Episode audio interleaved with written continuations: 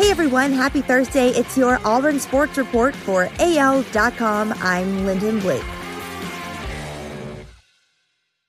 New Detroit Lions offensive coordinator Anthony Lynn and assistant head coach slash running backs coach Deuce Staley had good things to say about D'Andre Swift during their introductory press conference Wednesday. They didn't say anything about Kerryon Johnson, at least not directly. Adrian Peterson led the Lions in rushing this season with 604 yards and seven touchdowns on 156 carries, but the NFL's number five all time rusher isn't expected back for a second season with Detroit. Last season, Peterson played 298 snaps, and on 58% of them, the football went to him. For Swift, it was 47% of his 365 snaps, but Johnson got the ball only 27% of his 286 snaps.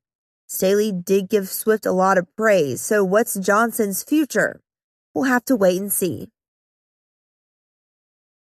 Guard Jared Harper made a pair of free throws during five minutes of court time in two games while spending the first quarter of the NBA season with the New York Knicks. On Wednesday, on the opening day of NBA G League, the former Auburn standout had 31 points and 10 assists in the Westchester Knicks' 125 to 120 victory over the Fort Wayne Mad Ants.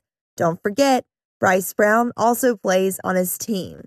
Westchester is New York's affiliate team in the G League, which started an abbreviated season Wednesday with six games in Florida. To play for the first time since being shut down by the coronavirus pandemic last year. The G League has adopted the bubble concept at ESPN Wide World of Sports at Walt Disney World in Florida. The G League's regular season schedule will continue through March 6 for 18 teams. Devan Cambridge's first college game in his hometown was one he won't soon forget, or at least the second half of it. While Jamal Johnson and Sharife Cooper paved the way for Auburn as it ended its three game losing streak Tuesday night against Vandy. The Tigers sophomore from Nashville played a pivotal role in the second half of his team's 73 67 win. Cambridge scored all 11 of his points in the second half against the Commodores, helping the Tigers overcome a rough first half and pick up their second straight win in Memorial Gymnasium, a venue that has traditionally been a nightmare for Auburn over the years. Auburn junior Derrian Gobourne of the number 19 Auburn gymnastics team was named the Southeastern Conference's Specialist of the Week.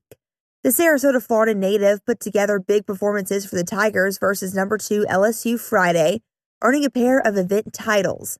With her help, Auburn finished the night with a 197, breaking the 197 mark for the first time since 2019. Gobourne kicked off the night with a season best 9.9 on the vault. Auburn returns to competition Friday, February 12th as the team travels to number 28 Missouri. That's your Auburn Sports Report for AL.com. I'm Lyndon Blake.